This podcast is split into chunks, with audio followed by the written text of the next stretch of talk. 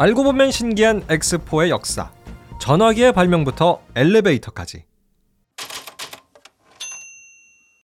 안녕하세요. 딩몬입니다.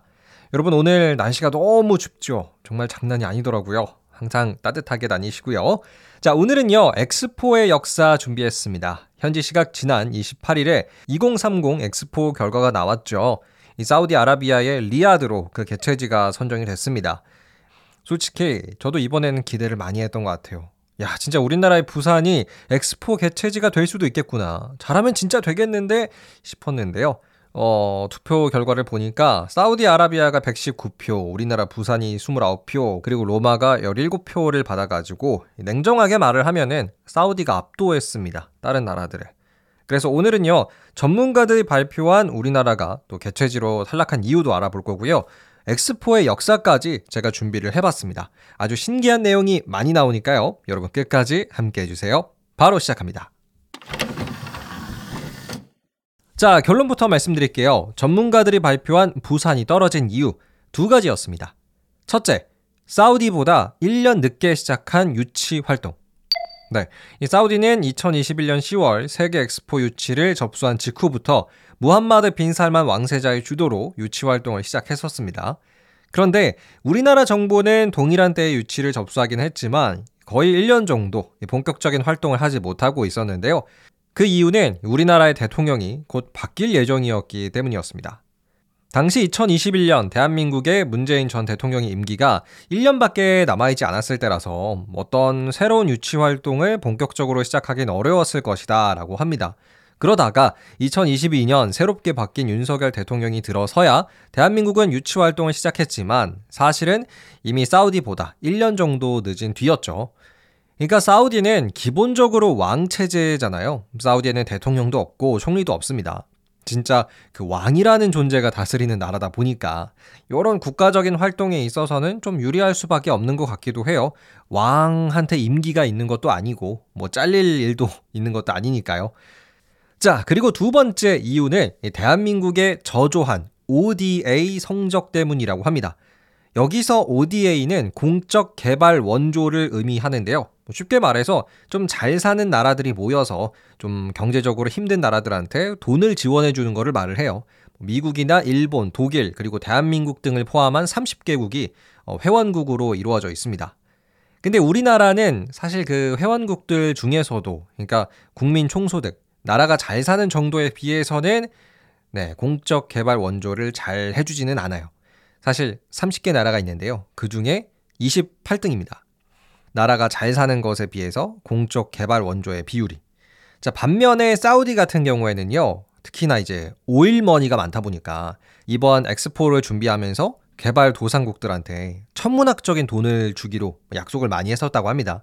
그래서 이번 투표에서 특히 개발도상국 혹은 아프리카의 국가들이 사우디를 많이 뽑아줬다고 하죠. 자, 이렇게 우리나라는 사우디보다 늦게 유치전을 시작했기 때문에 뭐 저조한 ODA 규모 때문에 세계 엑스포 유치에 실패했다라고 전문가들이 입을 모아 이야기하고 있습니다. 자, 그럼 지금까지는 이번 2030 세계 엑스포에서 우리나라 부산이 탈락한 이유를 좀 알아봤다면요. 이제부터 이제 역사 이야기 한번 해보죠. 엑스포의 역사입니다. 자, 엑스포 혹은 세계 박람회라고 불리는 이 행사는 사실 그 역사가 굉장히 오래됐습니다. 무려 1851년부터 시작한 아주 아주 역사적인 행사예요. 기본적으로 이 행사는 왜 열리냐면요. 서로 간, 국가 간의 다양한 기술이나 혹은 문물을 교류하고 함께 발전해 가자라는 데 그 의미를 두고 있어요.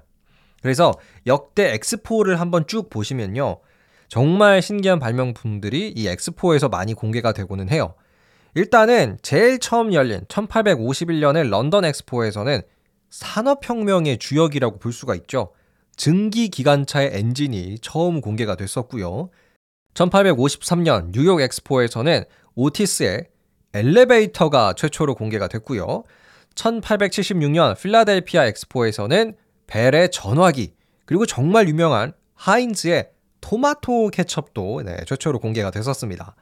또 그리고 1878년 파리 엑스포에서는 에디슨의 전구가 공개가 됐고 1970년에 오사카 엑스포에서는 무선 전화기까지 등장을 했었습니다. 진짜 그야말로 온갖 신기한 발명품들이 대거 등장하는 행사가 이 엑스포예요. 참고로 여러분 그 파리의 에펠탑 있죠? 이게 1889년 파리 엑스포에 전시할 목적으로 세워진 건축물입니다. 그러니까 에펠탑은 엑스포 때문에 지었다라고도 볼 수가 있어요. 아, 기억하시는 분들도 계실 것 같습니다. 우리나라에서도 엑스포가 두 번 열렸죠. 1993년에 대전 엑스포가 있었고 2012년에 여수 엑스포가 또 있었습니다. 근데 사실 우리나라에서 진행된 이 엑스포 같은 경우에는요. 인정 박람회라고 해서 규모가 조금 작은 엑스포예요. 원래 그 1851년에 처음 열린 그 엑스포를 계승하는 거는 등록 박람회라고 하거든요.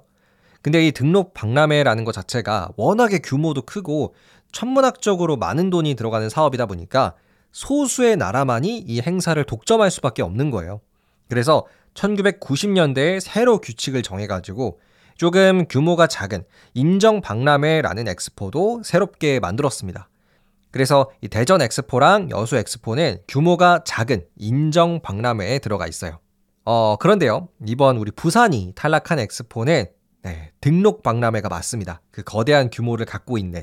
그래서 좀 더 아쉬운 것 같아요. 아, 좀 기대가 컸던 만큼 아쉬움도 큰 것 같습니다. 자, 그럼 지금까지 엑스포의 역사도 함께 알아봤습니다. 끝! 네, 오늘은 여러분과 엑스포의 이야기 나눠봤는데요. 어, 엑스포 같은 경우는 마치 올림픽처럼 국가의 중요한 행사이자 또 그 나라가 좀 더 잘 살 수 있게 만들어주는 발판 같은 느낌도 있습니다. 이번에 뭐 부산이 떨어진 게 솔직히 많이 아쉽긴 하지만 좀 더 좋은 기회가 있을 거라고 생각을 해요. 어, 그리고 이제 다음에 열릴 등록 박람회는 네, 2025년 일본에서 진행이 되는데요. 기회가 된다면 저도 한번 꼭 가보고 싶습니다. 자, 그럼 오늘의 이야기 여기서 마칠게요. 오늘도 끝까지 함께 해주셔서 감사드리고요. 여러분, 감기 조심하세요. 재미있으셨다면 팔로우와 하트도 꼭 눌러주시길 바랍니다. 감사합니다. 안녕히 계세요.